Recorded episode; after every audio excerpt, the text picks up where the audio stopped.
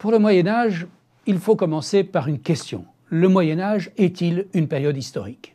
En fait, on peut dire que le Moyen Âge n'existe pas. C'est une création des humanistes de la Renaissance qui, à partir de leur connaissance des textes, des inscriptions, de l'archéologie naissante, ont pu croire redécouvrir complètement euh, les civilisations de la Grèce et de Rome. Entre la fin de l'Empire romain et leur période, il n'existait rien qui vaille, des temps obscurs. On peut se demander si les humanistes avaient raison. Prenons par exemple deux livres. Un livre imprimé, donc on pense Renaissance, la Bible de Gutenberg, imprimée par Gutenberg et Fust à Mayence vers 1455, vous voyez qu'elle est parfaitement médiévale de présentation, caractère gothique, double colonne, enluminure qui dégouline dans les marges, on dirait presque un manuscrit du XIVe ou du XIIIe siècle, en tout cas dans l'allure générale.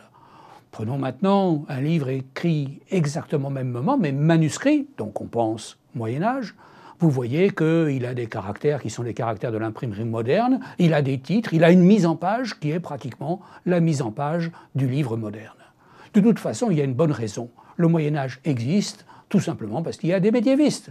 Voici ici un livre, entre autres, il y en a deux, mais c'est l'important, c'est celui de Jacques Le Goff et Jean-Claude Schmitt. Jacques Le Goff, un médiéviste qui a justement proposé une chronologie du Moyen Âge qui est une période longue, un Moyen Âge long qui se termine au XVIIIe siècle. Comment périodiser ce qui n'est pas une période? C'est le problème que nous avons pour le Moyen Âge. Pour la fin, ce n'est pas difficile. On peut retenir 1492. Nous verrons pourquoi à la fin de cette présentation. Pour le début, c'est une autre affaire. On peut effectivement chercher un début, mais là, euh, c'est moins net. 313, quand Constantin s'engage à se convertir, il le fera, mais beaucoup plus tard, sur son lit de mort d'ailleurs. En 392, c'est euh, l'Empire romain qui devient officiellement chrétien, et puis en 410, c'est le sac de Rome par euh, les Visigoths d'Alaric, ce qui amènera donc Saint Augustin à écrire son De Cité de Dieu. Et puis, en 476, euh, c'est la déposition de l'empereur Romulus Augustule, le dernier empereur romain d'Occident, mais c'est vraiment un non-événement, c'est un personnage qui n'a absolument pas compté dans l'histoire.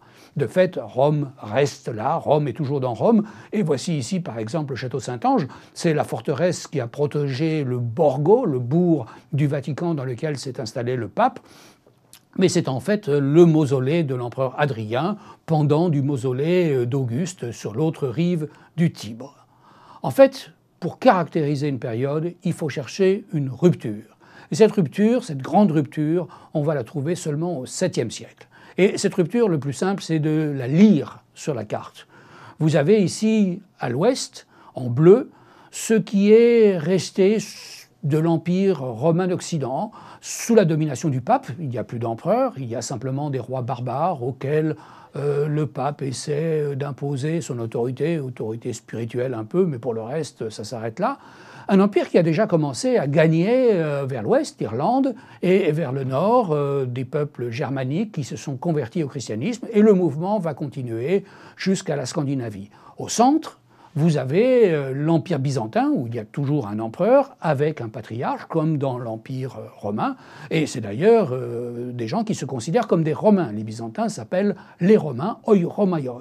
Cet empire, eh bien, il est un peu lui aussi réduit à la portion congrue, mais vous voyez qu'il gagne aussi vers le nord par la conversion des peuples slaves, et puis ce sera celle des Bulgares, et encore plus tard, celle des Russes.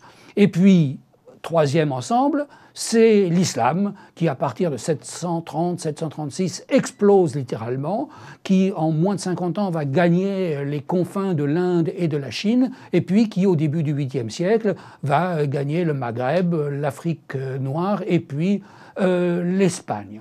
Et au nord, au-dessus de tout cela, vous voyez une voie de passage qui est celle des peuples asiatiques, successivement les Huns, les Avars, les Bulgares, les Khazars, les Hongrois, et ce sera même les Mongols qui, dans les années 1210-1220, euh, seront une menace terrible pour l'ensemble de l'Europe, aussi bien euh, byzantine que latine.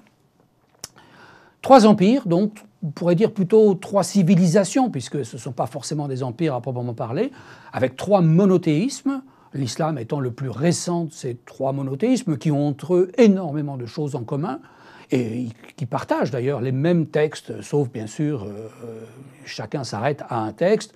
Euh, L'Ancien Testament pour le judaïsme, euh, l'ensemble de la Bible pour les chrétiens, et puis ces textes-là, plus le Coran pour les musulmans. Mais aussi trois systèmes de pouvoir, avec à l'ouest donc le pape qui reste seul face au roi, à Byzance un empereur et un patriarche qui se partagent le pouvoir, mais sous la domination de l'empereur, et puis, dans le monde islamique, un calife qui est à la fois un chef spirituel et un chef temporel, avec un califat d'abord à Damas, sa, capitale à Damas, le califat Umayyad, puis un califat qui a sa capitale à Bagdad, le califat abbasside. Ceci se voit très bien dans euh, leurs monuments religieux respectifs. À Rome, eh ben, on a tout simplement gardé, euh, dans euh, on le voit dans cette basilique Sainte-Sabine qui a été construite au début du 5e siècle, on a gardé le plan du grand bâtiment euh, d'apparat impérial, basilique, hein, du nom du Basileus, l'empereur.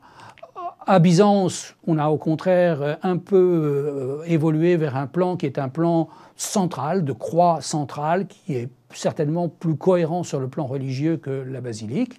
Et puis, à euh, Damas, dans la grande mosquée de Damas, la grande mosquée Omeyyade, on voit un plan tout à fait différent qui fait une large place à la communauté des croyants, puisque dans l'islam, il n'y a pas à proprement parler de clergé, et donc l'édifice du culte a un plan qui est tout à fait différent.